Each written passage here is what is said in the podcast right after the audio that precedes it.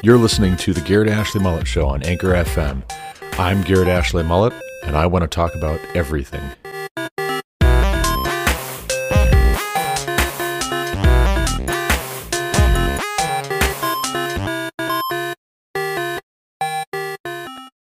Then sang Deborah and Barak, the son of Abinoam, on that day, that the leaders took the lead in Israel, that the people offered themselves willingly. Bless Yahweh.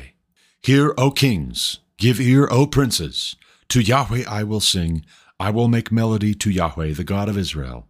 Yahweh, when you went out from Seir, when you marched from the region of Edom, the earth trembled and the heavens dropped. Yes, the clouds dropped water. The mountains quaked before Yahweh, even Sinai before Yahweh, the God of Israel. In the days of Shamgar, son of Anath, in the days of Jael, the highways were abandoned, and travelers kept to the byways. The villagers ceased in Israel.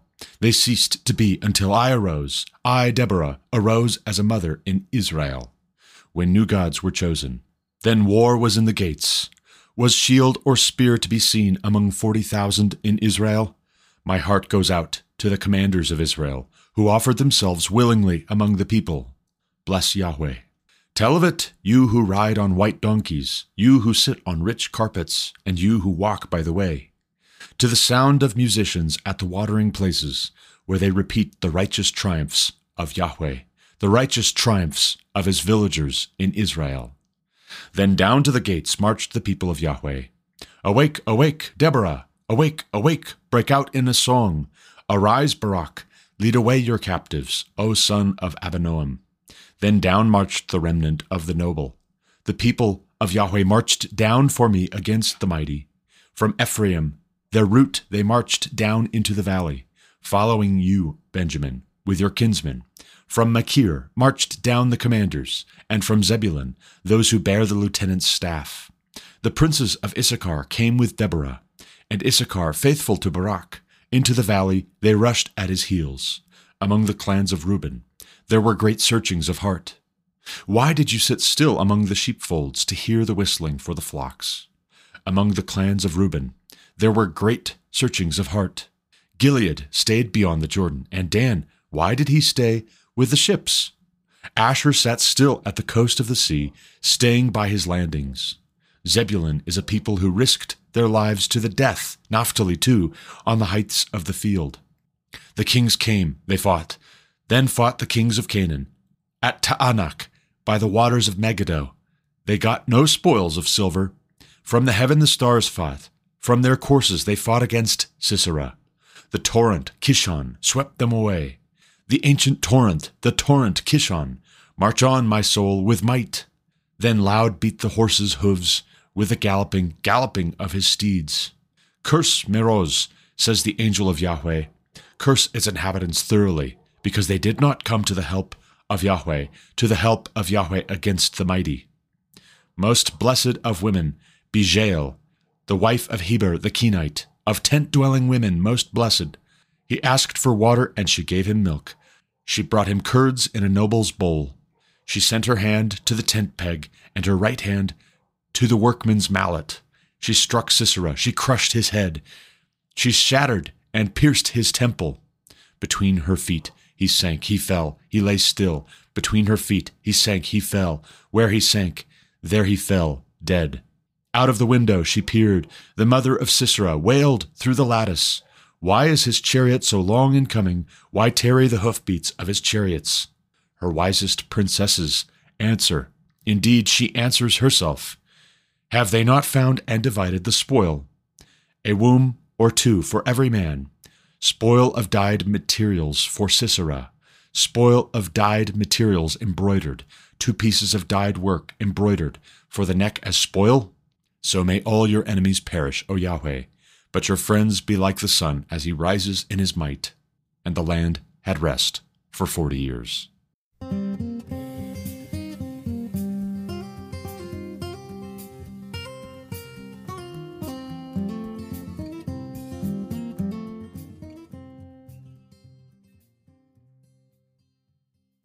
Welcome back to the Garrett Ashley Mullet Show. This is, of course, Garrett Ashley Mullet coming to you from Greeley, Colorado for episode 702 of this podcast. Today is Friday, September 1st, 2023, and that was a reading of the Song of Deborah and Barak. There wasn't a whole lot said about Barak, if you didn't notice. It's mostly Deborah and Jael, and then all you other people who helped. And then there's a little bit in there about, hey, how come this tribe didn't answer the call? How come this tribe just stayed put where they were? How come this tribe just kept their heads down and waited for everything to blow over? It's interspersed throughout, and it's not the main feature, but there is definitely a elbow in the ribs of shame on you guys. Two tribes get special praise and attention. They risked their lives, they answered, they came and they fought, and bless them.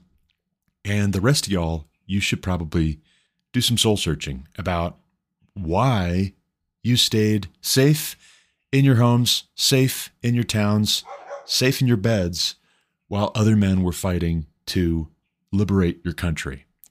And that is the way to think of it is this is oppression of Israel and this is a war. It's a war of domination wherein it's going to be one side or the other, but it's not going to work for these very disparate worldviews to be at peace together. There can't be peace between, at root, Yahweh and the gods of these nations, or Yahweh's people and the people who worship these other gods. There can't be peace. In the Old Testament, we have a nation. And that's actually even the promise that God makes to Abraham, Isaac, and Jacob that he will make of their descendants a great nation. And actually, a word about that or two is in order because I have come across this attitude that is maybe quiet in most cases, but I've heard it explicitly expressed. And even just yesterday, as I was listening to Wayne Grudem's Politics According to the Bible, apparently it is somewhat popular. And it has been somewhat popular in the past quarter century or so. Arguably, it was popular centuries ago during the Reformation. You had some who didn't believe Christians should ever serve in government, ever get involved in civil government or law enforcement or the military, turn the other cheek, and all that for centuries has meant to some Christians that there's no place for using force by anyone ever. But then that's a curious thing, as Wayne Grudem argues. That's a curious thing because the Bible talks of nations, both in the Old Testament, yes, and also in the New Testament. Your Old Testament patriarchs, Abraham, Isaac, and Jacob, were promised that God Himself would make of their descendants a great nation. God Himself would raise up from their descendants, from their offspring, their children and grandchildren, and so on and so forth, a nation and a people that had been no nation. Which is to say, you have God, it seems, asserting the goodness of nations. And even just think with me for a moment about God being a God of order and putting the lonely in families, but then also saying to Adam in the beginning that the first thing that was not good was that the man would be alone. So God makes a helpmeet suitable for Adam and blesses them and says, Be fruitful and multiply, fill the earth and subdue it. Well, what happens when be fruitful and multiply, fill the earth and subdue it requires order and structure as humanity spreads out over the planet. What do you do? How do you organize? How do you order people? Maybe initially it's families, but then as families are fruitful and multiply, and the children grow up and they move away, and then additional children grow up and they move away, and then generations pass, coming and going. You have communities of multiple families where you have to figure out how are these families going to work together? How are they going to live in community? How are they going to resolve disputes if there are disputes, if there are conflicts, if there are things to figure out, decisions to be made as to how they're going to allocate their resources, where is so and so going to live and who's going to keep track of the boundaries of their land? Who's going to make the decision as to what is a fair price for buying and selling various things, animals and finished goods, manufactured goods, raw materials that have been harvested, food, water. Who's going to set prices? Who's going to, perhaps I should say, judge what are some standard weights and measures? Because personally, I don't like the idea of prices being set and fixed. I think economically, that's not the best idea particularly if you're going to have different weights and measures used for prices based on who's buying and who's selling. That would seem to be a repudiation of God loving equal weights and measures, not wanting us to have two sets of weights and measures. But who's going to establish what the weights and measures are? Who's going to standardize that so that there is order, so that you don't have somebody complaining that, wait a second, you sold the same measure of food to that guy for half as much as you sold it to me. What's going on there? Why are you willing to buy from this guy a few head of sheep at that price, but then you're not willing to buy from me at the same price? I feel like I'm being discriminated against. I feel like you're trying to cheat me or you're trying to cheat him. Somebody has to make those kinds of decisions. And when you get a community of several families they're not all going to have the same recognized authority because each family has its own head. Each household has, hopefully, a husband and a father who oversees that household. And then, if there's a dispute between the children of one household and the children of another household, the heads of the households will get together and work it out and sit everybody down and hopefully have good judgment and judge with impartiality but then as communities grow, you have a city over here and you have a city over there. And just like you can have the children of one family disagreeing or having a conflict with the children of another family, you can have the people who live in one city having a dispute with the people who live in another city. And before you know it, hyperbole takes over. And the people of this city are saying, you know, the people from that city are always like that. They never do such and such. They always do such and such. We don't like them. We should go and get our pound of flesh. We should go and extract from them what we now believe has been taken unfairly. And if you don't have some kind of a wise judge, a wise person in authority in this city and in that city, pretty soon you have a conflict between cities. And so, what actually tamps that down or prevents conflict is civil government. Civil government, which will preside over the cause of those who perhaps by their own strength cannot enforce justice. They can't defend themselves, they can't protect themselves. Think here of, in the most extreme examples, widows and orphans. We can posit all we like about what God's original plan and design was, whether there would have been civil government, what the role of civil government would have been had there never been a fall into sin, if sin and death had never entered into the world through Adam. But the world we live in is the world where Adam did take that fruit that he was commanded by God not to take. Relationship with God was broken. Sin and death did enter into creation. And so now we have a sinful nature. Now the people in this family and the people in that family have a sinful nature to contend with. The people in this town and that town have a sinful nature to contend with. And so having nations, which are cities and towns in a geographic region that shares a common culture, a common language, common values, typically a common religion, for the most part, having a nation helps to tamp down conflicts before they spill over into something drastic, something deadly, something destructive and violent. Actually, having nations curbs the same forces, the same temptations, the same dynamics which prompted God to destroy all life on earth with a flood. Having a nation as a kind of common grace can be understood rightly in the context of what Paul writes to the church at Rome in the 13th chapter, where he says that the governing authority is a minister of God. For the Lord's sake, you should be subject to every governing authority, for no authority exists except what has been given by God.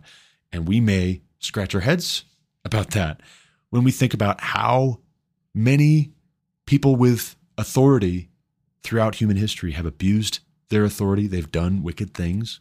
But then perhaps the question that is more relevant, given the world that we do live in, more relevant than whether there would have been civil authorities or what that would have looked like, what their job would have been, what they would have been doing had there been no fall, no sin entering into the world. Perhaps the better question, given the world that we do live in, is what would happen if we didn't have any civil authority whatsoever?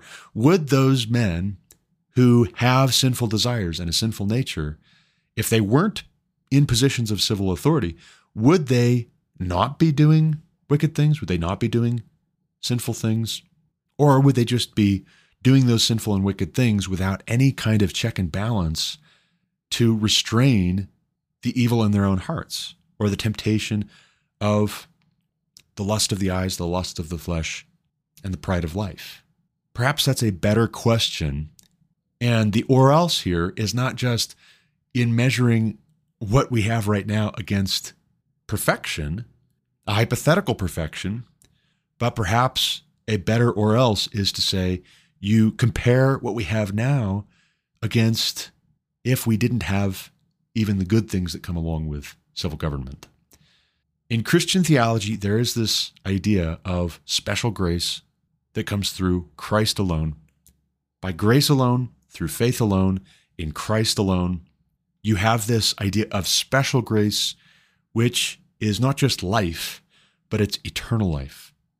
It's the resurrection of the dead for those who believe by God's power, not by our power, not by the power of our faith, but by the power of God's grace, His goodness, His kindness. But then there's this other category of grace, besides special grace, which some who say there shouldn't be any kind of civil magistrate, civil authority, or Christians at least shouldn't be involved in that at all. That common grace is typified and glimpsed at, at least, when we read things like, He sends His rains on the just and the unjust. It's glimpsed at in passages like John 3:16 for God so loved the world that he gave his only begotten son that whosoever believes in him should not perish but have everlasting life now, whosoever is not the whole world. We know that. Now, some get confused about that as well. They're universalists and they say, no, we're all going to the same place. All paths lead to God. And even if they're mixing in a lot of Christian theology about hell and judgment and the day of judgment and the lake of fire and all the rest with their universalism, they'll say that even those who have completely rejected Christ in this life, when they go to hell, they'll be purified and after a time they'll want out of hell. George MacDonald, the author of The Princess and the Goblin, which is a great little kid's story, by the way. George MacDonald, Scottish churchman, very influential on C.S. Lewis, for instance. He subscribed to that kind of universalism, and that's unfortunate. John Adams subscribed to a kind of universalism. And even though the universalists are wrong, and they are wrong, there is a way in which, a sense in which, for this life, they're right, insofar as God gives a common grace to all people, whether they are believers, whether they are righteous or they're unrighteous, whether they're wise or they're foolish. Civil magistrates, the civil government, is an expression of common grace. Think also of the relationship of parents to children. When my children eight, and then a ninth due in November. When my children are born and they're growing up from little on up, love them as I do, I recognize that they're not perfect and they don't always do what they ought to. Sometimes they do selfish things, mean things, rude things. Sometimes they're very harsh with each other. Sometimes they're disrespectful to their mother and I. Sometimes they just flat out don't obey. We tell them to do something and they don't do it. And they don't want to do it. In the most egregious cases, they'll just say flat out, no. Now, that's when they're very young, and we discipline that. We correct that because we love them, because it's not good for that attitude to persist. It's not good for them, and it's not good for anybody around them. How would it be, let me ask this, to those who don't think that we should have a civil government because we don't want to impose Christian morality, Christian ethics, the laws of God on those who don't believe? How would it be if, as a parent, I said, I'm not going to discipline or correct my children for anything? I'm just going to try and keep them fed and hydrated and getting decent rest, observing basic hygiene, but I'm not going to put any kind of moral constraints on them until I'm sure that they're a Christian. And then I won't have to. I won't until I don't have to, and then I still won't. How would it be if I didn't train my children, rewarding them when they do what is good, and yes, punishing, disciplining them when they do what is evil? How would that be? Would you call me a loving parent? Well, some would, unfortunately. Some would say, yes, that's the mark of a loving parent is a loving parent never spanks their child, never grounds their child, never reprimands their child, never criticizes their child, never rebukes their child. But then that's not biblical parenting. That is not what God's word calls parents to. And that's not the example that is set by God, who is our perfect father.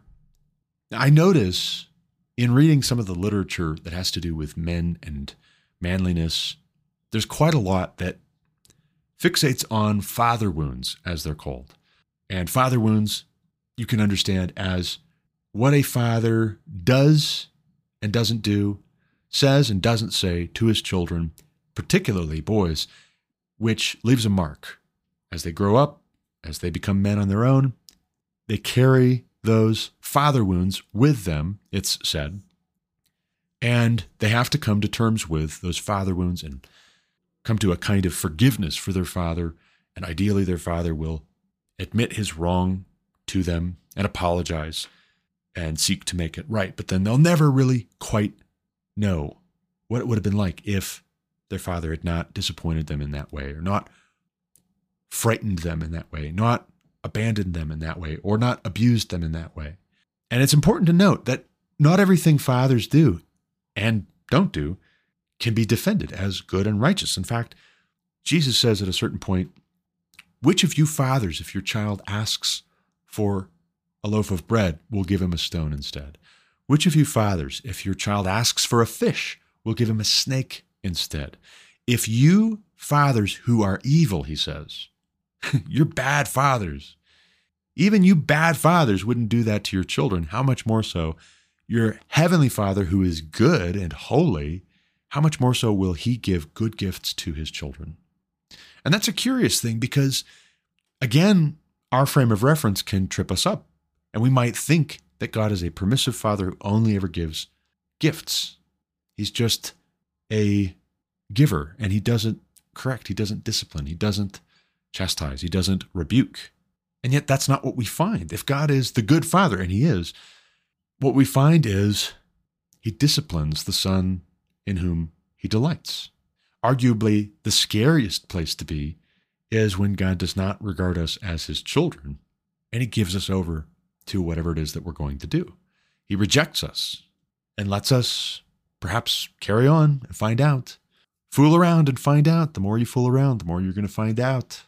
That's the scariest place we can be. But if you're ever going through tough stuff and you're either thinking, God is allowing this to happen to test me, to allow me to grow in patience and perseverance. And I know, like James says, I should consider it pure joy when I face trials of many kinds. And so this is a trial, and it would seem that God is putting me in a place where my faith will be tested.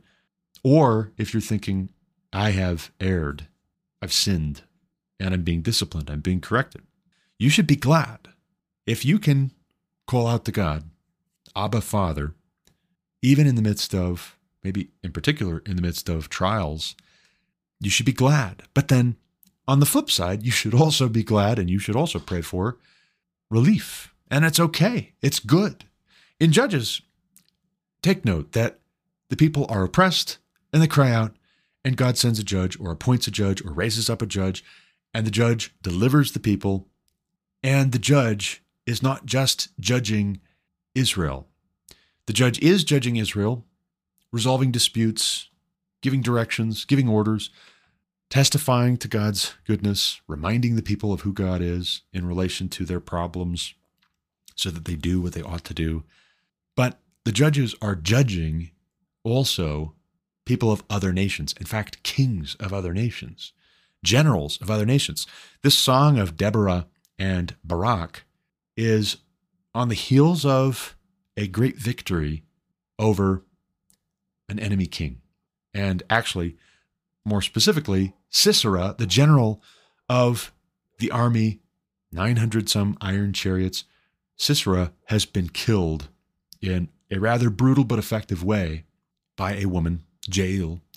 And oh, by the way, this is interesting in part because hospitality would dictate that this Sisera came to her tent looking for sanctuary, looking for hospitality, and she gave hospitality, but then after he fell asleep, she gave judgment.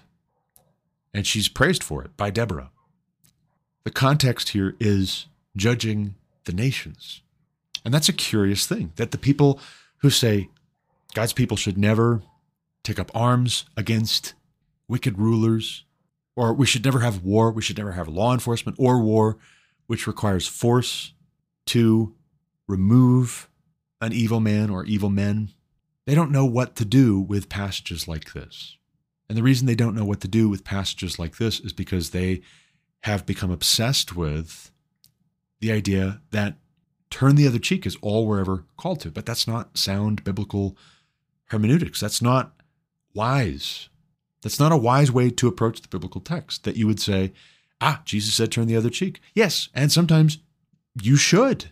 Don't be quick to be angry, slow to listen, quick to speak. Don't answer matters before you have heard them. If you do, it's to your shame and your folly. Also, remember how Paul tells us that love is not easily offended. Could it be that that's more what turn the other cheek has to do with? Don't be short tempered. Don't be so quick to be offended. And oh, by the way, think about all of that in the context of the scribes, the Pharisees, the Sadducees, the teachers of the law being offended by Jesus. They were offended, and they had no right to be, none whatsoever. They were offended because they were haughty, they were puffed up, they were full of themselves, they were self righteous. Think of Jesus talking about the man who was so ashamed, he was so grieved by his own sin that he beat his breast, he couldn't even look up to heaven. He says, Oh God, have mercy on me, a sinner. Meanwhile, standing off a ways from him was a Pharisee who, with hands raised, eyes to heaven, thanked God that he was not like this sinner over there. Could that be actually a better fit for what Jesus is talking about when he says, if someone strikes you on the one cheek, turn to them the other also? Which, by the way, is not describing somebody trying to kill you, it's describing someone trying to insult you and humiliate you.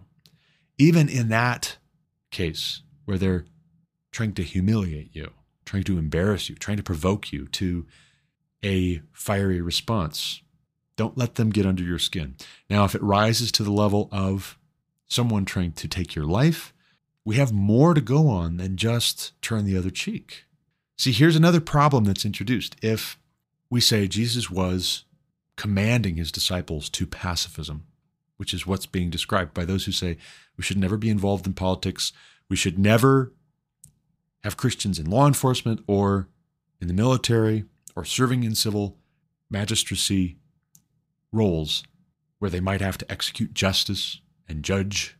The problem with that is based on everything else in the Old Testament, which is not all just Old Covenant, based on everything God reveals of His standard of right judgment, which is referenced repeatedly, constantly by Jesus and the apostles in the New Testament, as though it's still authoritative, it's still instructive as to the character of God and the character God calls us to have.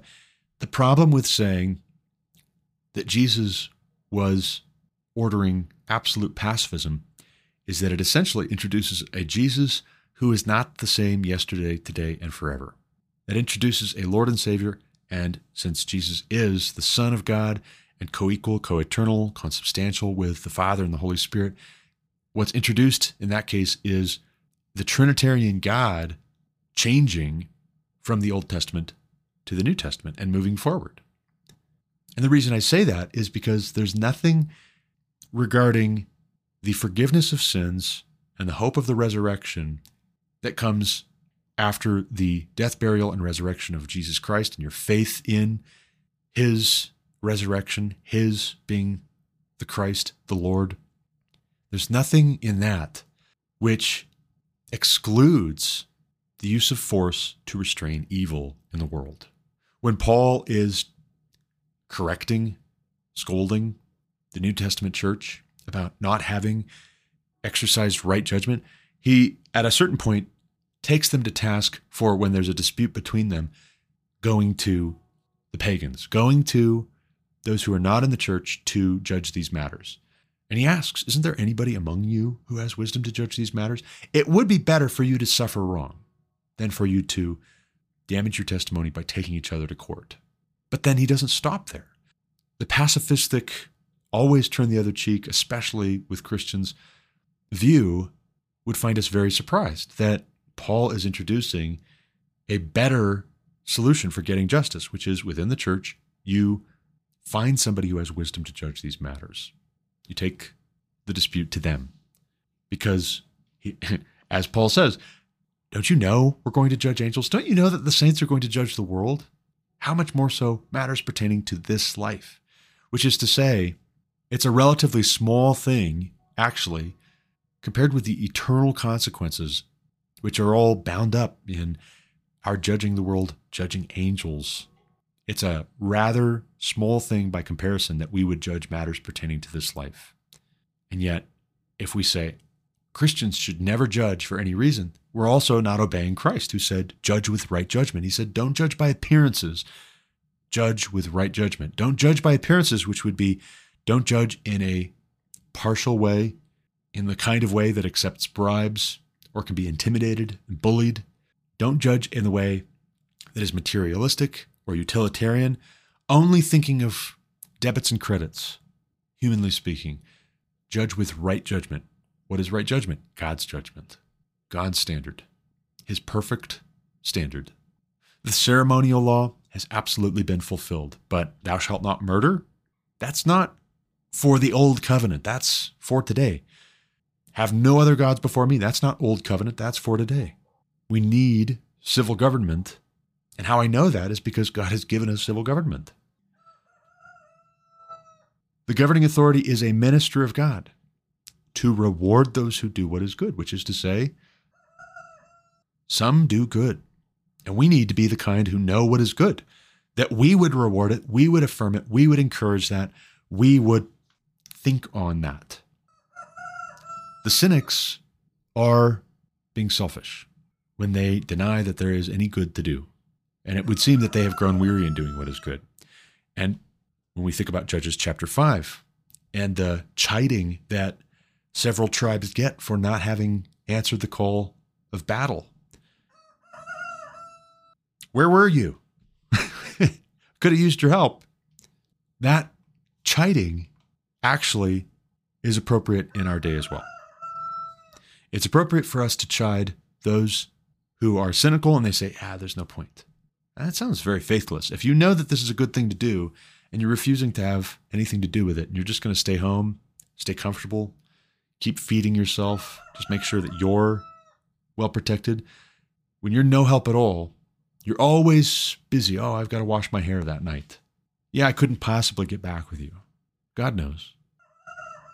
If you're not helping to rescue those who are being led away to the slaughter when you can, Proverbs would sober you up. You can't say, I didn't know. No, no, you knew. God knows you knew. So far, Wayne Grudem's Politics According to the Bible is proving very profitable to me. I'm finding it very encouraging and very well written and very well thought out. No, nations are not all the same. And nor should we suppose that nations existing in the first place at all is demonic, any more than we would suppose that God having instituted authorities in the church is an either or. You don't say, when there's a pastor or a board of elders in a church, hopefully, oh, you guys are being idolatrous. This is demonic that you would even have pastors, that you would even have elders. I hope you don't think that, particularly because we're told to have overseers and deacons. Faithful men should be entrusted to teach what is sound doctrine, to judge, to rule, to exercise authority under God. Now, if they forget themselves and they think that they are God, they should be removed. If they can't be corrected, they might just be wolves in sheep's clothing. But even if they're imperfect, that's not proof that there's not a good purpose for God having put them in this position of authority. They're there to reward you if you do what is good, praise you, encourage you, honor you if you do what is good. And if somebody's trying to do something evil to you or to people you love or to the church or to the community, they're also in a position of authority so that they can punish that, so that they can curb that, so they can restrain evil. That's true in the home as well. This kind of thinking that the ideal would be if we didn't have anybody with authority, if we just didn't have anybody with power, then everything would be fine. The problem is that men are given power.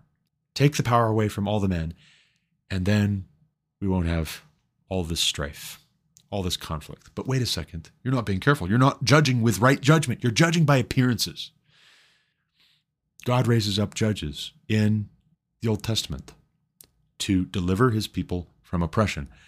And it's not an either or that either God is delivering his people or he's using these judges to deliver his people. The very last verse, and then we'll move on into some other material.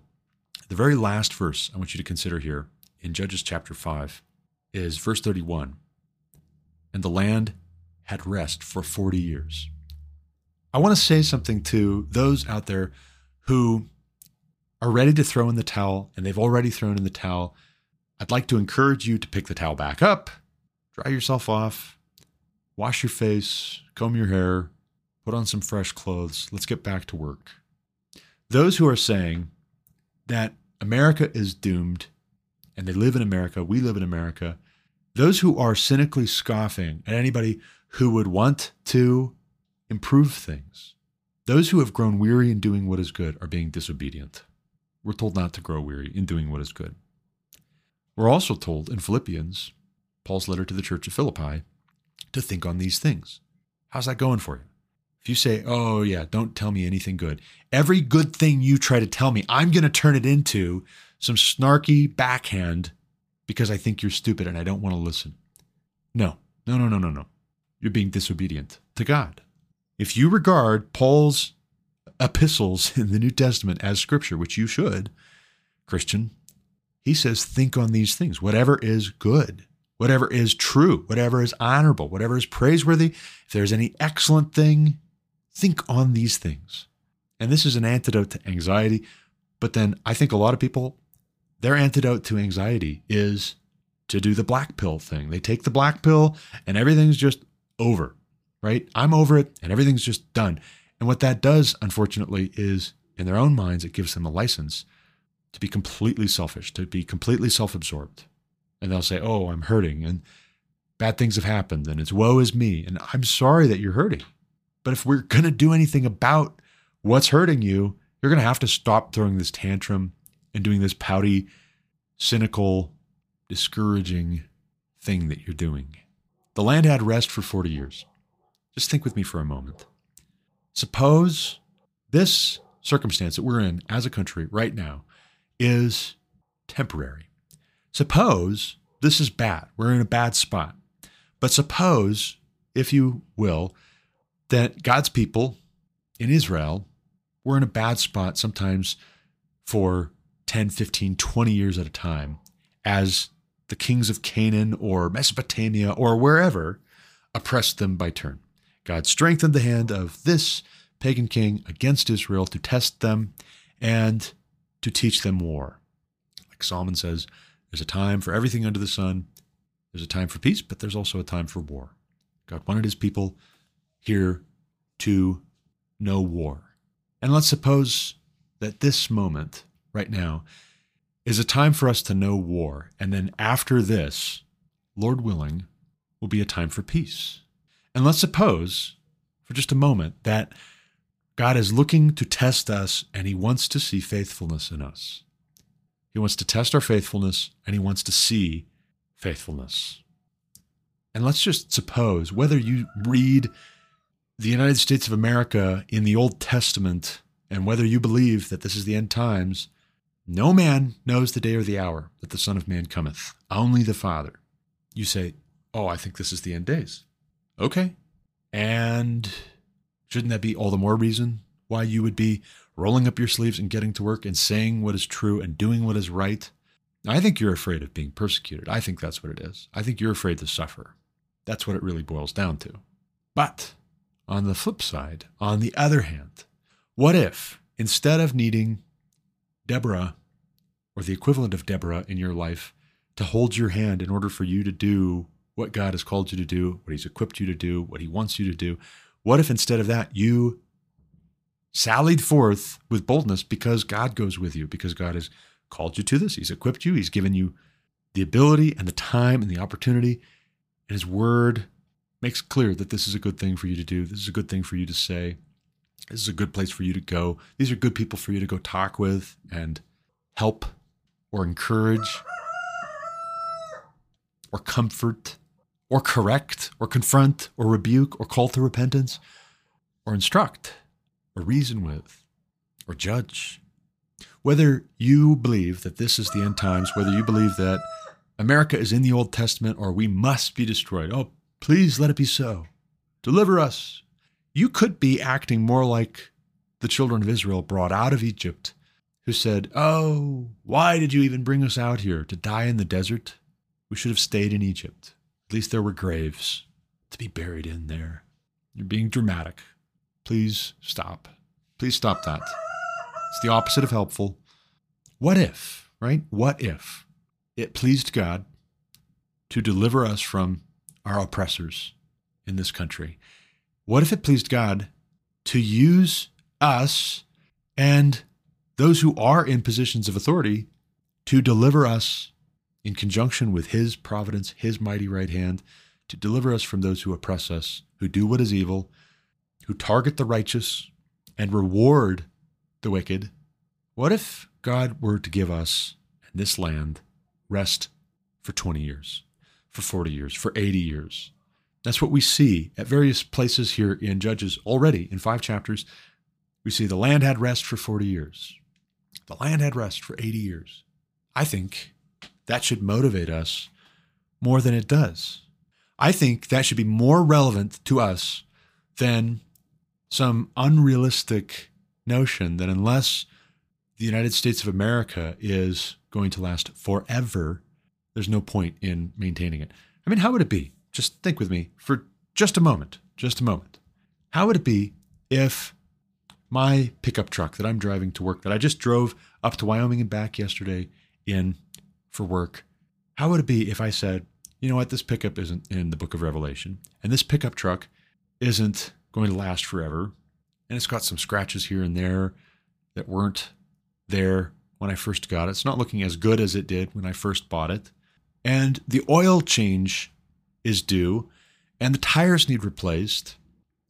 But this thing isn't going to last forever, anyways. And so I'm just going to run it until the wheels fall off no, I'm not going to replace the tires. No, no. I'm not going to get the oil changed. I'll just I'll run it until it dies, until I die. No. No, no, no, no. You can't tell me that that is good stewardship, particularly if it might run just fine for me and then my wife Lauren wants to go pick up groceries or take the kids to football practice or what have you, or my eldest son who's driving, he jumps in, he's driving now, and he is taking my wife to go pick up siblings, and the thing just completely fails while they're on the road, while they're out and about. That's what it's like. That's what I hear when I hear Christians saying that it's over, throw in the towel. What I hear is dereliction of duty. What I hear is a lot of excuse making. I hear a lot of weariness in doing what is good, and I hear faithlessness, quite frankly, and disobedience rationalized in real time. And what frustrates me about that is when it's being done out loud, it's not sufficient to rationalize the faithlessness and the disobedience and the cynicism and the self pity and do so privately. It's being shared with others. Like, hey, everybody should also. Well, thank you. Thank you very much. That's very helpful. I really appreciate you working to undo everything that I am trying to do. I'll turn the other cheek, I guess, and give my other as well for you to slap because it's a slap in the face if I'm trying so hard to get people, Christians, to be faithful here. And that's all I'm really, I hope, calling you to is faithfulness. Not because I have it all figured out, but by golly, if God doesn't, then we are in trouble. Then we're in real trouble. But of course, we're not in real trouble if we trust in God. And He does give wisdom to those who ask, believing and not doubting. And He does strengthen the hands and the arms of those who serve Him. He does favor the humble. Whatever else happens, whatever else comes of our being faithful, let us be found faithful in our generation. That's all I'm trying to say. But with the time we have left this episode, I actually want to take a step back from current events and having talked through the reading of Judges 5 already, having given a bit of a pep talk, I want to switch gears and talk about a trip I made to Wyoming yesterday for work. Driving up to Wyoming, I left out about 8 a.m. and I arrived on site about noon, noonish. I left about 8ish, got there about noonish. I drove 411 miles, according to the app on my phone that I use to keep track of arrival and departure times for work and therefore my mileage reimbursements and timesheets and all that good stuff. But that is to say, it was about 200 miles up and about 200 miles back. And it was good for the soul.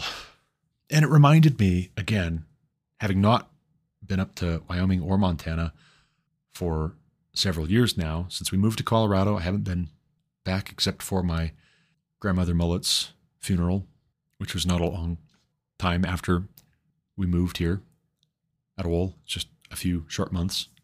I was reminded that there's a lot of land in Wyoming and there are some beautiful sunrises and sunsets that you can see in that wide open country. It had been a minute since I saw pronghorn and wild horses and cattle grazing like that. Colorado, you don't see cattle grazing quite as often like you do up in Wyoming and Montana, where they roam free on the open prairie with fencing, of course, but still. It's different. And so also, people roam free, not like down here. A lot of times, people look about as ragged down here as the cattle do. And I think for a lot of the same reasons.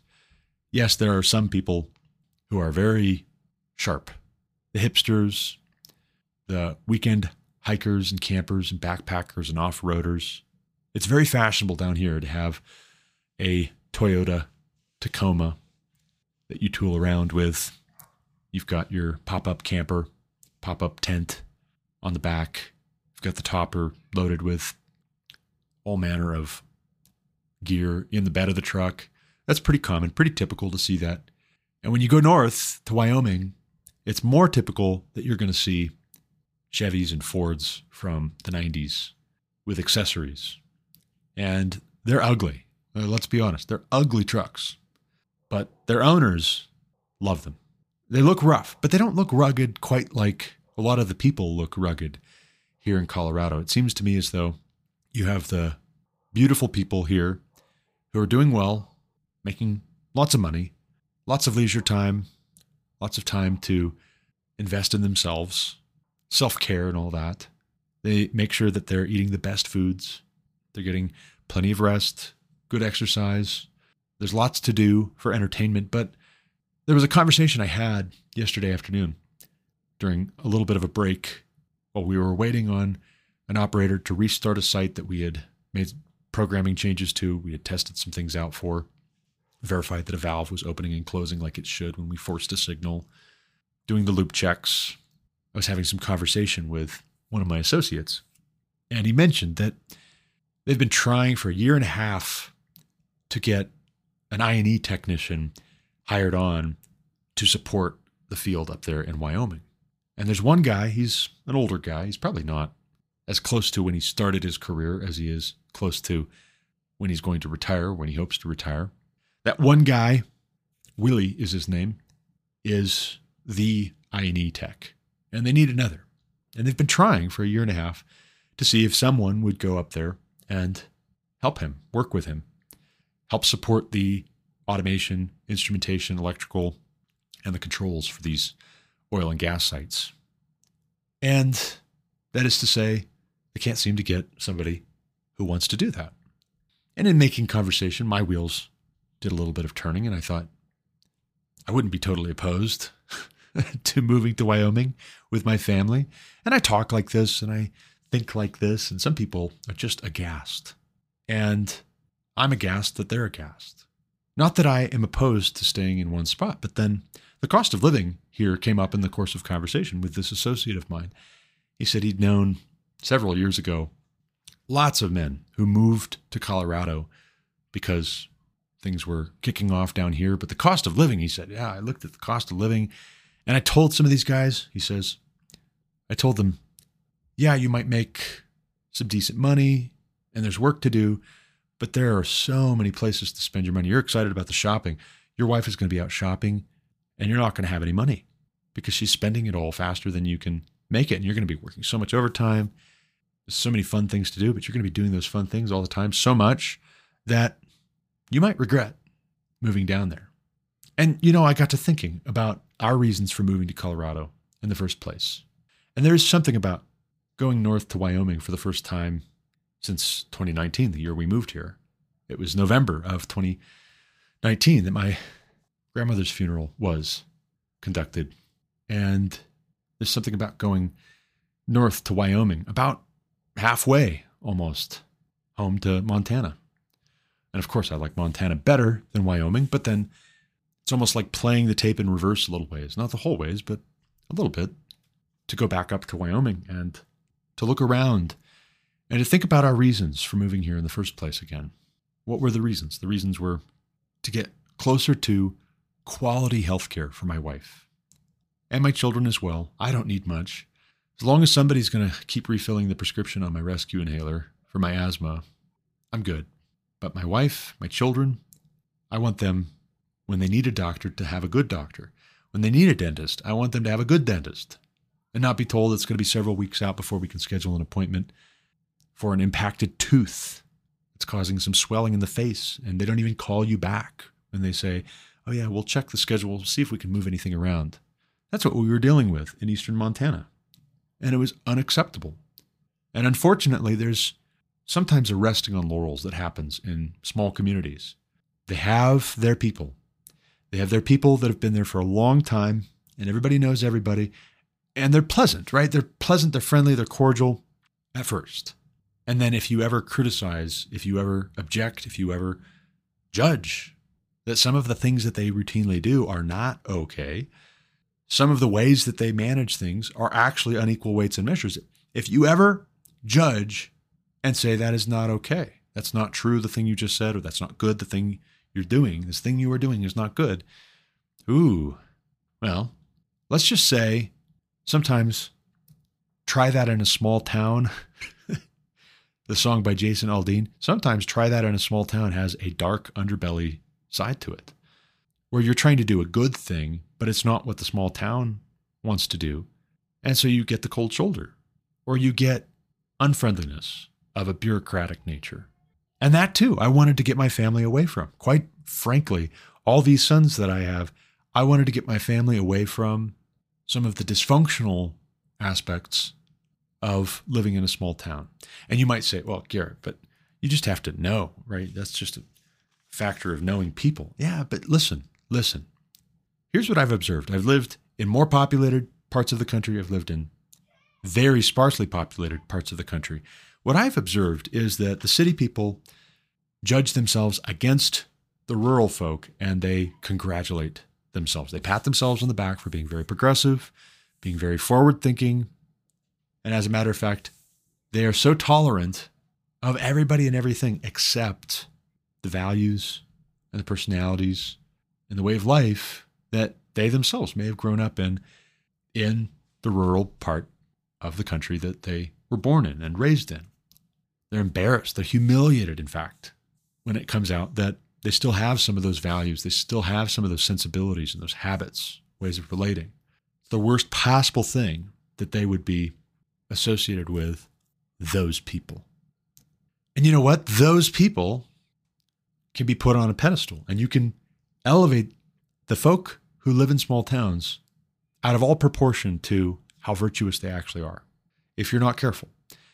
And what you'll miss if you do that is, in too many cases, the folks who live in the country, the rural folk, they do the exact thing that the metropolitan, the city folk do. They just do it in reverse. They're so welcoming, unless here comes somebody from the city who has some fresh ideas, different ways of doing things. And you know what?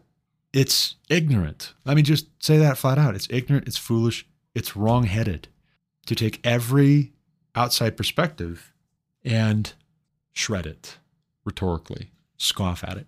That's foolish. Sometimes the city folk are wise in their own eyes and their foolish hearts are darkened because their standard of judgment is entirely fashion. And they look at their fashion and look at the fashion of the city and they compare it against the fashion of the country, the rural folk, and they say, We're good people.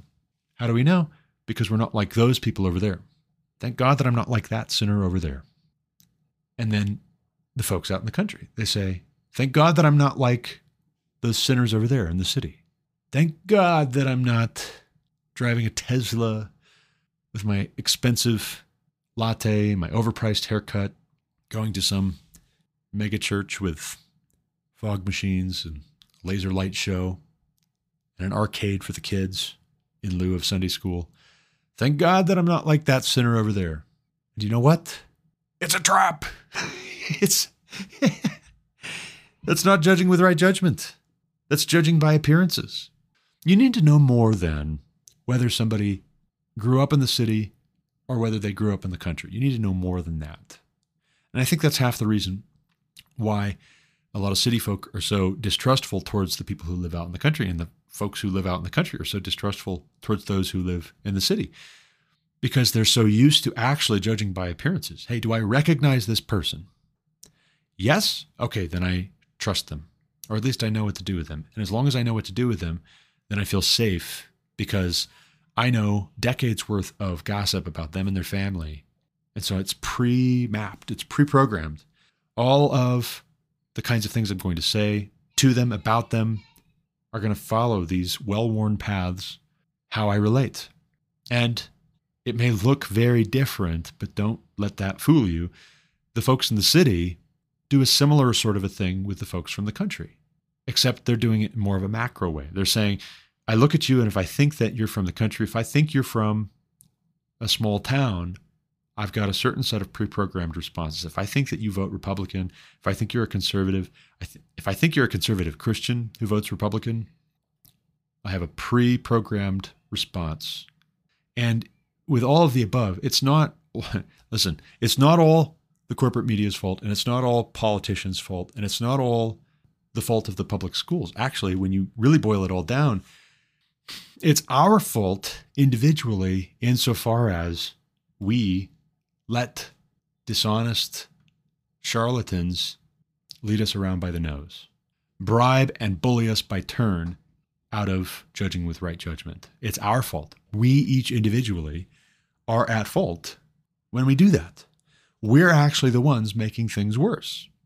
Part of the reason why I talk so much about education, for instance, is because it grieves me, it frustrates and annoys me to no end that we know as much as we do. We know that the public schools are as bad as they are, and yet the majority of children in America are still being sent to them. Right now, it's a Friday morning, 8:46, quarter till 9 just about. And most of America's children are in a public school classroom right now. And in most cases, that's because the parents chose to send their children into those schools. And you can say, oh, it's the system, it's the Democrat Party, it's the media, it's Facebook and Twitter, and it's Google's fault. But when you don't do anything about it, it's your fault, actually. And that's actually half the reason why I wrote, and this is why we homeschool, because I wasn't expecting, not even just a tiny, tiny bit, that politicians are going to pick up my book and say, Ooh, yeah, you know what we should do? And I wasn't expecting that social media executives, Mark Zuckerberg and whoever else, were going to pick up my book and they were going to say, Oh, hey, yeah, this guy's got a really great point. Would I love that? Yes. Would that be fantastic? Yes. I actually wasn't expecting that people highly placed in denominations or seminaries or universities were going to pick up my book and say, ah, man, some really good stuff here. But I was thinking, you know what? If individual moms and dads who are homeschooling can be encouraged, then that's a good thing. If individual moms and dads who've been told a lie, oh, you can't do it, you couldn't do it, you couldn't possibly, even if they have a pretty good amount of surplus income, they have the disposable wealth, they have a good mind, but they've been told you can't. Don't even try. Oh, that would be such a mess. Oh, that would put so much strain on your marriage. Oh, do you really want to have your kids not able to play sports and socialize? Do you really want them to miss out on everything that we grew up with? I, it's not that bad. It's not that. The public schools aren't that bad. Yeah, just just give it time. This will all come back around. I want to convince moms and dads who've been told a lot of nonsense and they're losing their kids and they feel it. They sense that they're losing their kids. I want to tell them this is why we homeschool. And maybe that'll be persuasive. Maybe it'll be encouraging. Maybe it'll be challenging. And then also, maybe if enough parents felt confident enough in the reasons to give their reasons too, not just my reasons, but to give their reasons, maybe, just maybe, at a certain point, the people who are constantly, obsessively checking the polls, licking their finger, holding it up to see which way the wind blows, those people would then say, Yeah, this is a great idea. We should support this. We should affirm this. This is a good thing that we should reward. But what's interesting is whether we're talking about civil government or church polity or the academy or the media, what they reward what they praise, what they affirm, really tells you all you need to know about what they believe is good. What they condemn, criticize, scandalize, harry, and harass tells you everything you need to know about what they think is evil. And so, in some sense, we're missing the point when we point the finger and we say, Oh, can you believe that they're doing that? Can you believe that they're saying that? All the while, avoiding any talk of what is good and evil. If we're not actually getting down to brass tacks of what is good and how we know, then we're not actually persuading anybody. Now, there is a time to say, regardless what this person believes is good, they need to be stopped. Their vision of the good life is actually very corrupt. They're a very corrupt person and they're doing a great deal of harm. Every villain, in other words, is the hero of their own story. And the sooner you know that, the sooner you realize that, the sooner you'll look a little farther, look a little deeper, listen a little more closely to what people say and what they do, and not trust so much that if they're confident, well, then they're probably doing everything just fine. They're probably okay. Well, they seem like a nice person. Yeah, because they think they're doing what is good, but is it actually a good thing? What is their definition of good predicated on? And is it good? For that matter, too, this gets to the root of what we don't do. So, all of the people who are passive, disengaged, silent when they should do and they should speak, they're telling you something about what they believe would be evil. As in, it seems evil in their eyes to do what you believe would be good for them to do. It seems evil in their minds that they would say the things that you believe are true for them to say. But then again, you have to ask the question of what is their standard? What is their measure? If what is evil is measured against their vision of the good life, and anything which would detract from their vision of the good life is evil, therefore, you really have to know what people's vision of the good life is. To put it another way, let's hypothetically suppose that a affluent upper middle class couple, two professionals, they both went to college, they got their bachelor's degrees, the man and the woman, husband and wife. They worked several years, paid off their student loans, bought a house together, paid that down, got a really great interest rate because their credit was really good, bought vehicles, paid them off very quickly. They keep their household expenses modest, but that means also that they buy good quality things with cash, not with credit. And then they maintain them and they do everything materially that they should do to have a comfortable life, to have a good image, and to be well rested, not stressed out, not agitated, not anxious for anything, not fearful. They live securely and comfortably. They have children on a schedule.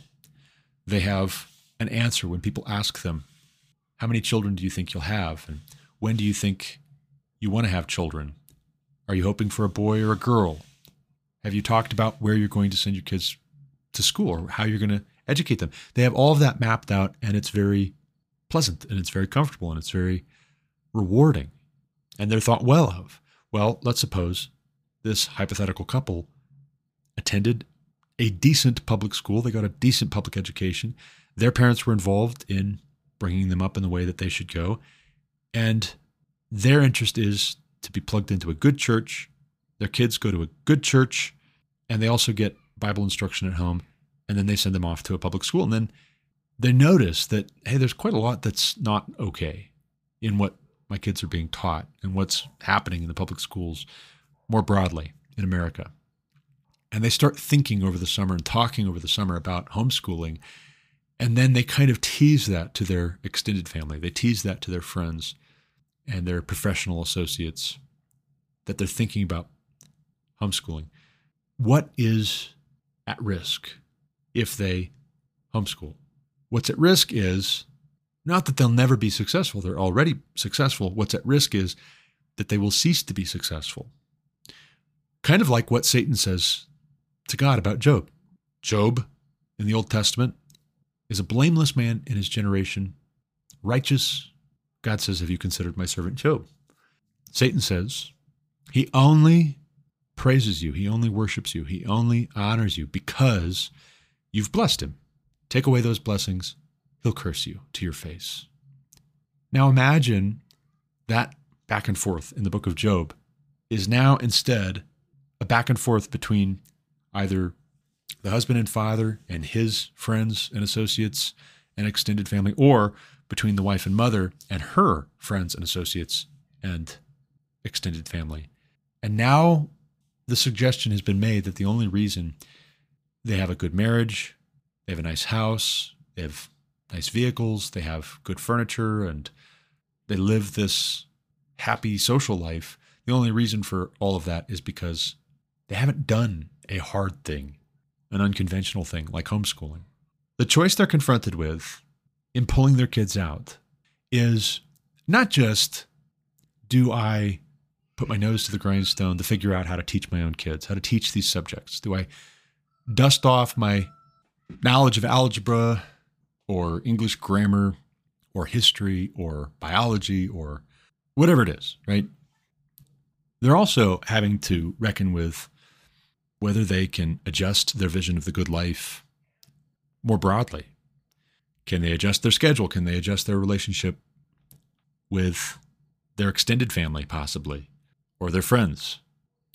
And that's a difficult thing for some people to even consider doing.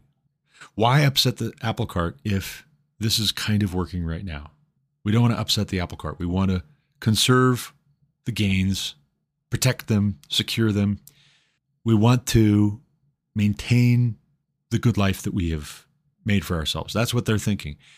And then On the other end of the equation, you've got perhaps those who they just barely made it through high school and they entered the workforce and they do low wage earning work and they get by, right? They pay the rent, but maybe they had kids at the start with somebody that they weren't married to. And then they got married and then they had some more kids. And they just barely get by financially. Their budget is tight and they don't have a strong extended family that they can rely on. On the flip side, they don't have an extended family that's going to give them a lot of flack necessarily, but neither will that extended family be a big help, right? It's kind of a wash. It cancels out. On the one hand, they don't get a lot of opposition, but on the other hand, they're not going to get a lot of support either. Their circle of friends, they're not real close with, and in part, they've learned to distance themselves because their broader circle of friends from years ago weren't the most supportive of trying to settle down, be responsible, get married, raise these kids, maybe get to church, get their kids reading the Bible and going to youth group and having good friends. You know, maybe they're looking at this whole business like if we do everything that we're supposed to, maybe we can make up for lost time. Maybe we can be successful in a way nobody we're close to or that we've been close to ever has been, but maybe we can have that vision of the good life that these upper middle class people do. They're not aspiring to be rich, but they just want to be self sufficient. They want to be self sustaining. They want to have a good marriage, but they don't necessarily know what that looks like. They want to have good friends who encourage them to do the right things and counsel them away from doing things they shouldn't do. They want to have good friends that they can hang out with and laugh with and share a meal together with. They want to have that good life that they're seeing the upper middle class people live, even though they're coming out of poverty, just barely, lower middle class, but they're very concerned that the education their kids are going to get won't necessarily help their kids to be successful, not professionally, preparing them with the skills that they're going to need to be able to make a living themselves. Also, they're concerned increasingly morally, spiritually, mentally, emotionally. How are their kids going to fare if going to these schools, they're bullied, they're harassed, they're just marinating all day in chaos and confusion?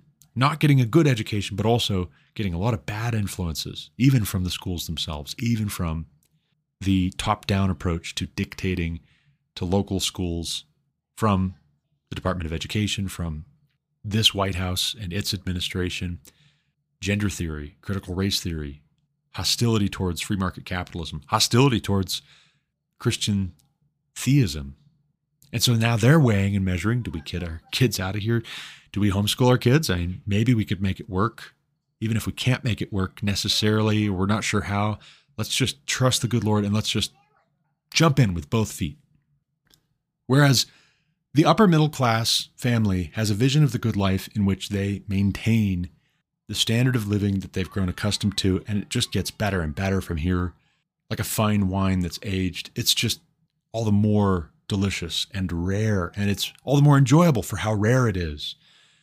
This other family I'm describing has a vision of the good life in which being self sustaining and healthy and stable and staying together and loving and supporting one another and having a happy family, where that's attainable, that's as close to a vision of the good life as they have.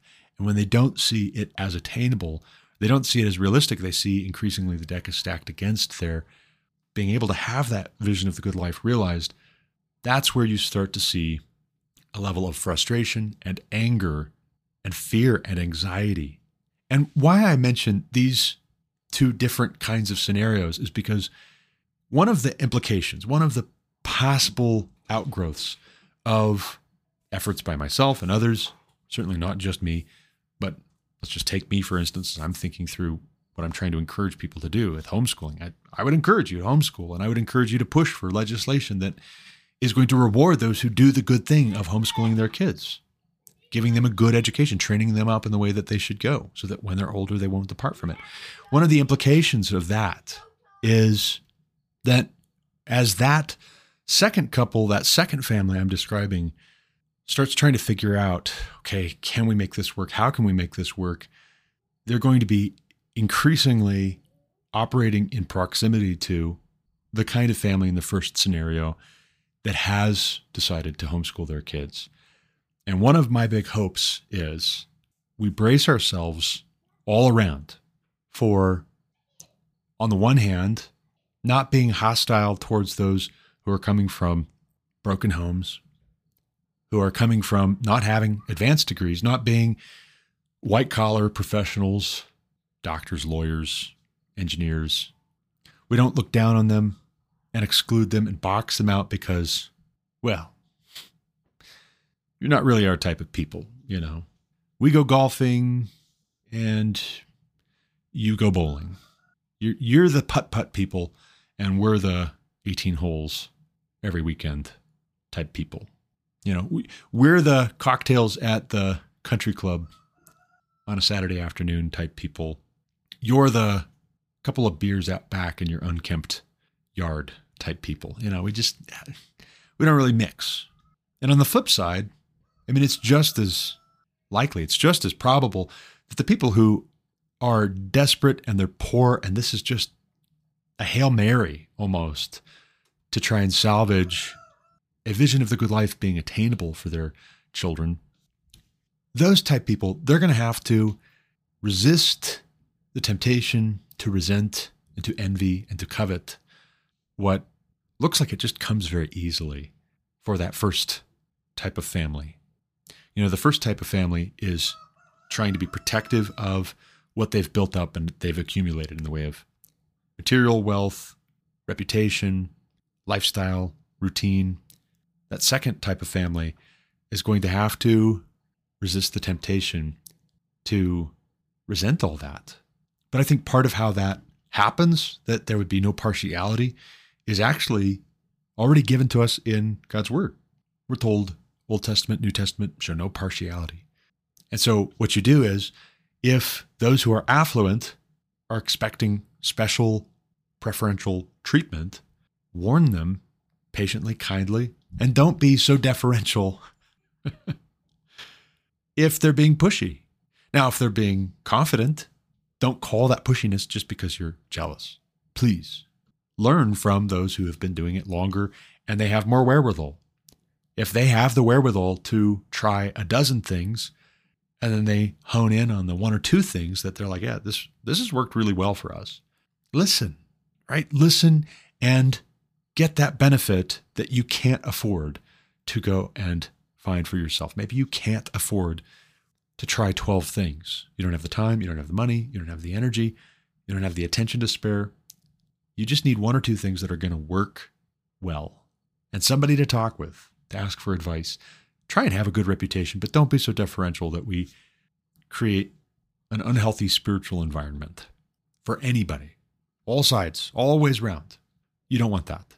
But then the flip side is for those who are of means, who are homeschooling their kids, maybe they've been homeschooling for quite some time. They're killing it. They're just very successful.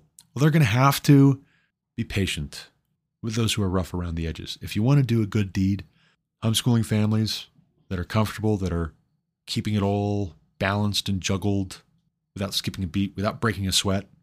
If you want to do a lot of good, come alongside some of these families that are considering homeschooling or they are homeschooling, they just started, coming alongside them and showing them what you do for curriculum or how you manage some of these things. That is a great, great blessing. And if you can do that without condescension, without hubris.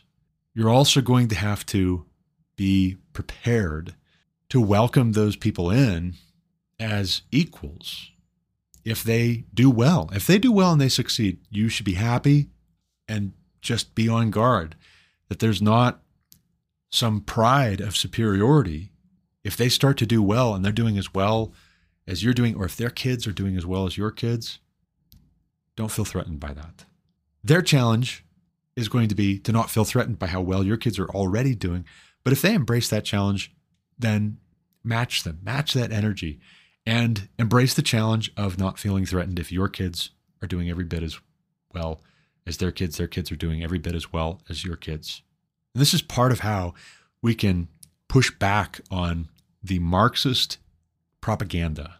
It really is. This is part of how the church can comprehensively defeat the siren song of communism in this country, which is very real. It is very much active in our public schools, in our media. This just drip, drip, drip of propaganda like poison into the water supply of the information that we are bringing in. And we need to be overcoming evil with what is good.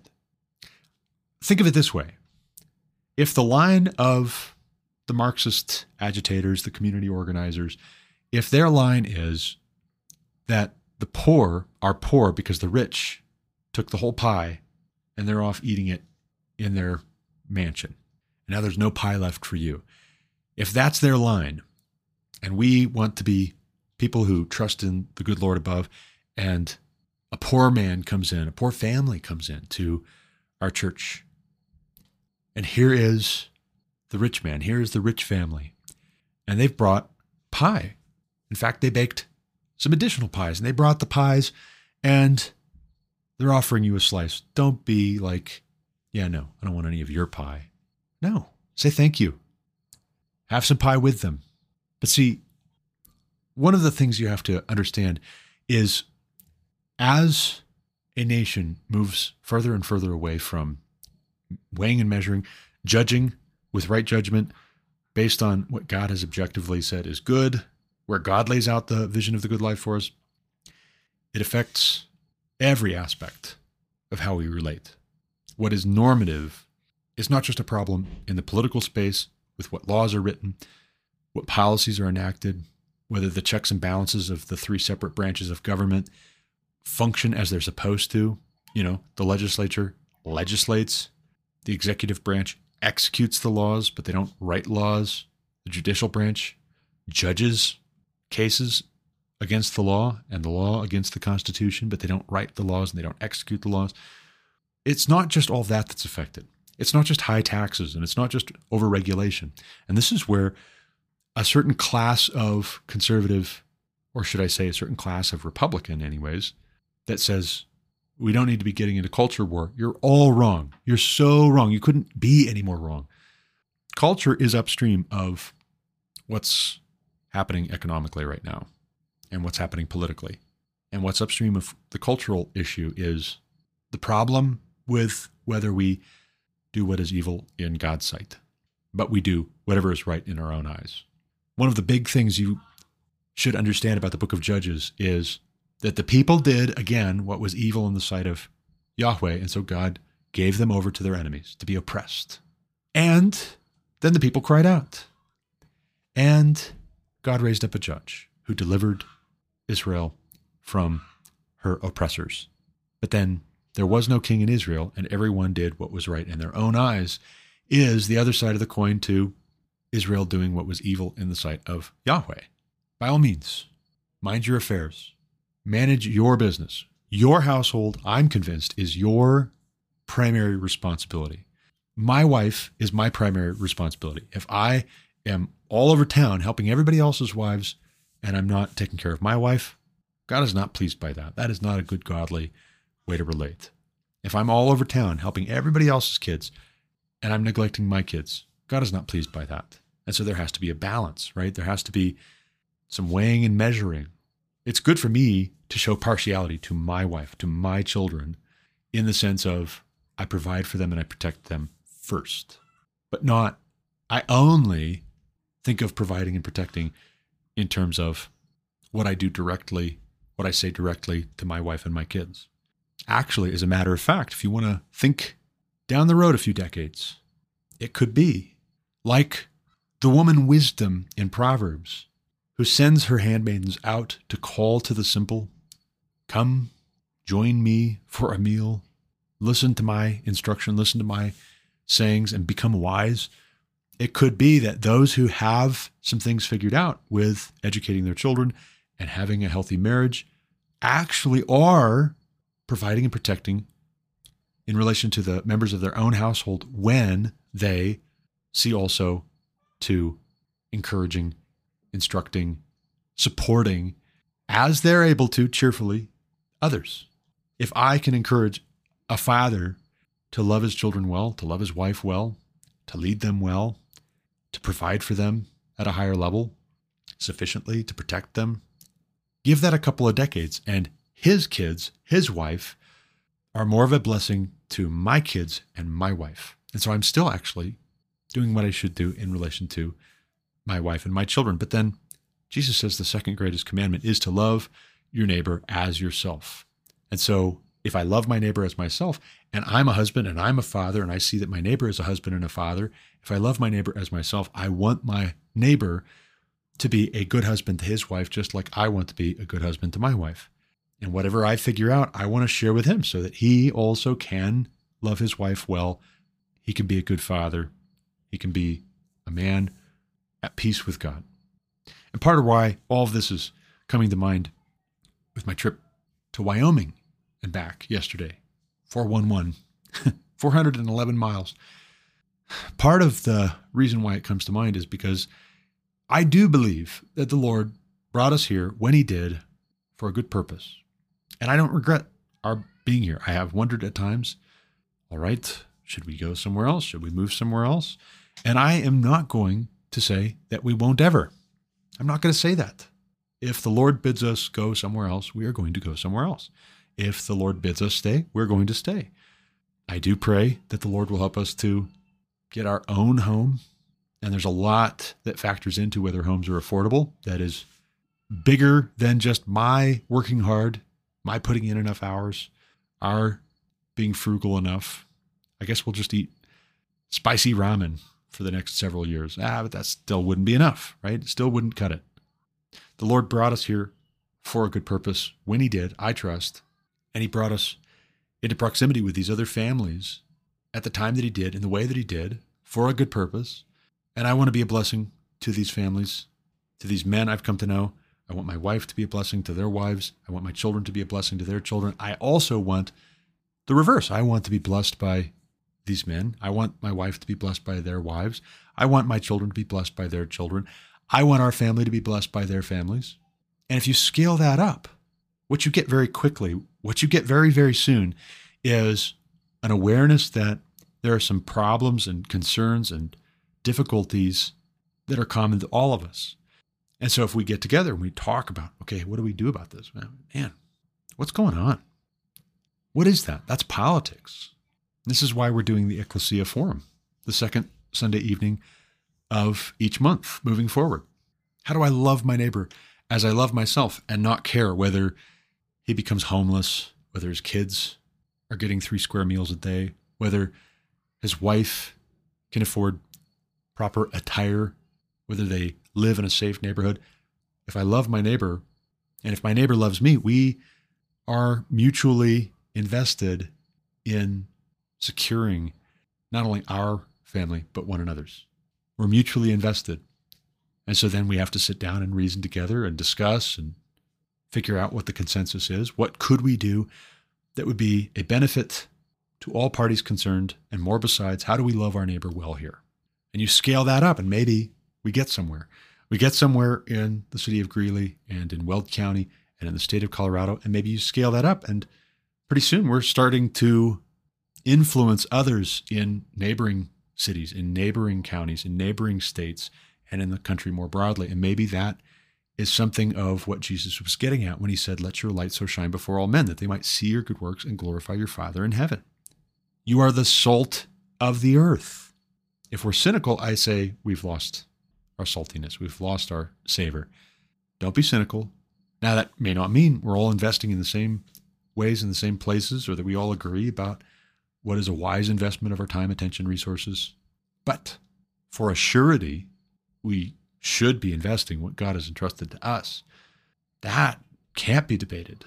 Part of how we should be investing ourselves, I'm convinced, is in being quick to listen, slow to speak, slow to become angry. because that's a prerequisite to being able to make decisions together. If you're always offended, too easily offended, if you're always talking over the other person, never listening to what they have to say, you can't make decisions together. Everybody just gets angry, frustrated, and then goes into either a fight mode or flight mode. If an opportunity came up for us to actually make it affordable or to help facilitate it being affordable for young families to homeschool their kids, for the wife to stay home, homeschool the kids, keep the home, the husband to make what he makes and to save the extra and to buy and own their own home, to own their own property, if we could help to facilitate that by affecting the sensibilities of those who write the laws, execute the laws, and interpret the laws, judging whether they're constitutional, if we could influence that, I firmly believe that that would be pleasing in the sight of the Lord our God. And the people who are very hostile to any tweaks, any changes, because they're already sending their kids to a school where their kids get a fantastic education. They make well in excess of what is needed to support their family's lifestyle with just the husband working. They already own a home and they've paid it off and they have land besides. In fact, they own a few properties and they rent them out. If those type of people say, we have no need of you, we don't want to hear what you have to say. In fact, we see that you're struggling and we find that to be a reason to not listen to you. We find that to be a reason to not see you as credible and not put any stock in anything that you have to say. Well, then what is that but partiality? If those type of people claim to being Christians and they claim Christ as their Lord, they should be reminded to obey Christ. If they don't obey him, then they don't love him. And if they don't love him, then do they actually know him? Maybe they're not actually Christians. And that's another reason why this has to be addressed, because this ends up being another way that the godless pry children away from faith in Christ. They pry husbands and wives apart from one another. They break up the fellowship of dear friends. The godless will say, Yeah, look at these Christians over here. They claim to be Christians, but look what they're doing. Look what they're saying. Look what they're not doing. Look what they're not saying. And you don't just say how high whenever the godless start criticizing, but neither should we be indifferent to our forthcoming question Why aren't you? Why did you say that? Why are you doing this? This thing you are not doing would be good for you to do. Why aren't you doing it? This thing you are doing is not good. Why won't you listen when we implore you to do what is right, to do what is good? It should grieve us if we're indifferent about doing what is good.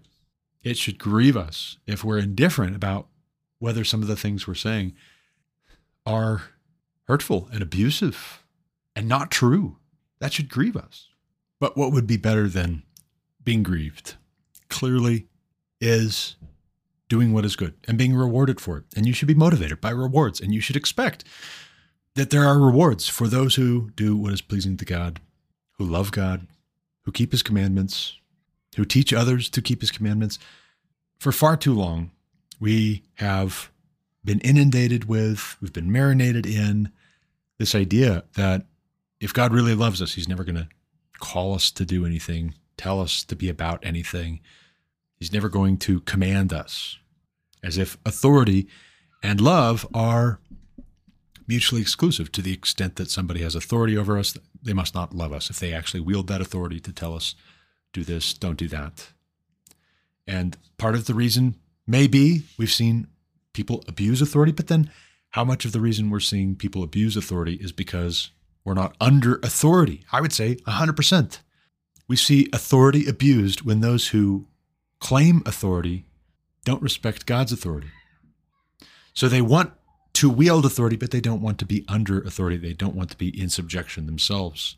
Instead of wanting to be free from anybody being in authority over us, we should want to be under good authority that rewards those who do what is good. I am glad that I have people with authority over me, even if they're not perfect people. And oh, by the way, none of them are. I'm glad that I have people in authority over me so that sometimes I can go to them and I can say, Hey, I don't know what to do here. What should I do here? What would you like me to do next? Sometimes that is a huge relief and it actually frees you up to enjoy life when you know that the thing you are doing is approved and it is a good thing to do and it will be rewarded. It is beneficial, it is helpful, it is part of a larger effort that will be successful, and you get some of the enjoyment of it being successful if you're part of it being made successful.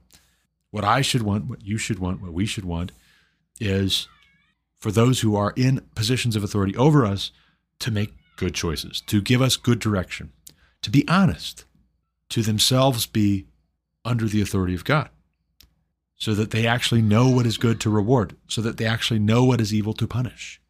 Why do we want those in authority to punish evil? Well, for one thing, because we want evil to be restrained so that evil does not run roughshod over we ourselves and our loved ones and everything that we try to build. Every bit of the fruit of our labors can be destroyed and consumed by evil when evil is not restrained. And this is a good function of government that it would restrain evil and punish evil. And that's not at all incongruous with the grace of God. In fact, it's one of the aspects of the grace of God that he restrains evil. Think again about the story of Job and the evil that Satan does to Job. Job doesn't deserve that, but then God does restrain the evil that Satan can do to Job. Don't kill him. And you think, man, what kind of a restraint is that? He seems like by the end of it, he kind of wants to die and he's wondering why he was even born alive in the first place. Some mercy, some grace. Do you know why it's a mercy and a grace? Because there's life after all of that. It's not the end. His children die. That's horrible. He loses his servants. He loses his livestock. He loses his health. Even his relationship with his wife is affected and impacted negatively when she says, Curse God and die. There's cynicism for you. There's the cynic. But then there's life after. And he has other sons and daughters. And his daughters are the most beautiful in the land, it says, which just goes to show that beauty, women being beautiful, is a good thing. It's not a bad thing. That would probably help our testimony too if we, some of us, stopped thinking of a woman being beautiful as something to repent of or to call for repentance of. He's wealthy again. Let's not call people to repent of having some wealth. Call them to not abuse the wealth that they have and oppress the poor. Call them to be generous, cheerfully with their wealth. Call them to be good stewards and to serve God with their wealth. Don't call them to repent of having wealth. If they did dishonest things to get the wealth, well, then let's give due process and the benefit of the doubt and the presumption of innocence. But Let's investigate that. Let's get to the bottom of it. If they became wealthy through fraud and deceit, thieving, corruption, don't let their having wealth and power and connections hold you back from calling them to repentance. But if they earned it by the sweat of their brow and sound management of their affairs, you know it would be a lot better than you envying them and coveting what they have and resenting that they have it and you don't what would be a lot better is ask them to teach you their ways so that you also can have your own. That would be wise. That's what the woman wisdom does in Proverbs. Here she has a house with seven pillars. She has her table. She has her animals. She has her wine. She has her servants. She has property. She has means. She has a motive to instruct the simple of the town. And she makes an opportunity. She sends her maidservants out. And the invitation is not just a meal, there's a short term. If you're hungry, hey, I got some food. Come on over. Do you want something to drink? I've got some mixed wine. Here, have a cup. While you're here, actually, could I talk with you guys about something I'm observing in your way of relating to the business of our town? I want to talk with you guys about some things that are concerning to me about the welfare of the city we live in. I want to inform you about some things that you maybe didn't know were happening or you didn't realize. I want you to be wise about these things. I want you to be informed and to make good decisions. And if you will, it'll go well with you. It will be the case that you have long life and pleasant days, and you're blessed. And you too can have a house with seven pillars, and your own table, and your own animals, and your own mixed wine. You too can have male servants and female servants. Why is that an extension of the wisdom of the woman wisdom? She's being still wiser when she gives instruction to the simple because how the simple are going to vote or not vote, how they're going to hold accountable people in the community, how they're going to hold themselves accountable directly impacts whether it's sustainable for the woman wisdom to have these things and not have them stolen, not have them destroyed in a fire by those who are envious and jealous. Not for no reason do those who acquire wealth start getting involved in the community. It's wise for them to do that, actually. It would be unwise for them to neglect that. They do have not just a responsibility, but they have a, a definite interest in the community that they live in being safer, cleaner, more prosperous, more just, more peaceful, more beautiful. They have an interest in all of that. And it's fine for them to have an interest in that. And it's fine for you to have an interest. It's not sinful. It's not wicked. It's not fleshly. And just because there are plenty of people who are corrupt, who engage with these things in a sinful way, that doesn't mean that the thing itself is inherently sinful. That's true of every sphere of human activity, because every sphere of human activity is affected by sin. And what would we say? Oh, my dad was abusive. And so I don't ever want to be a father and I don't want to have children because I might abuse my children too. No, no, no, no, no, no, no, no, no. You know what would be the most therapeutic, the most healing thing? Not waiting on your dad to repent of his abusing you when you were younger, his tormenting you, his abandoning you when you were younger. What would be the most healing thing is you look to God as your father and by God's grace, you figure out how to be a good dad yourself. As Marcus Aurelius would say, the best revenge is to be unlike him who performed the injury. That has an application in how you approach parenting any children the Lord may bless you with. You may say, I don't want to get married. My mom was just awful to my father. They fought all the time. It was traumatic growing up seeing the way that they would talk to each other, the way they would treat each other. I don't want that. I'm not ever going to get married. No, no, no, no. You know what? Don't wait for some perfect example in living color to show you what a healthy marriage looks like.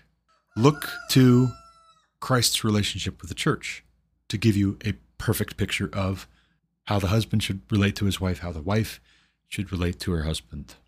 And then you be someone else's example a living illustration, a living sacrifice, holy and acceptable to God, is your active obedience. That's better than sacrifice.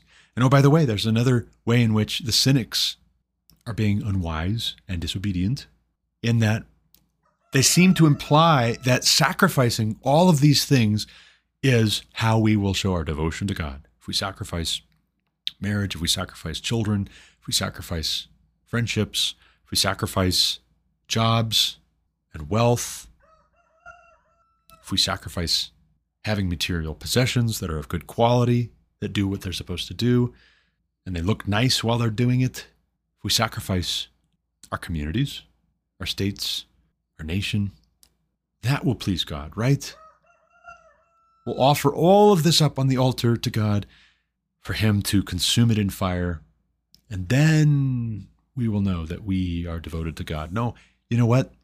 God would call you to be willing to forfeit all of that if someone would destroy it or take it away from you to try and get you to stop obeying God. But while you have it, it's clear God is even more pleased by you looking for how to live in relation to these things in a way that's pleasing to God, in a way that loves God and obeys God.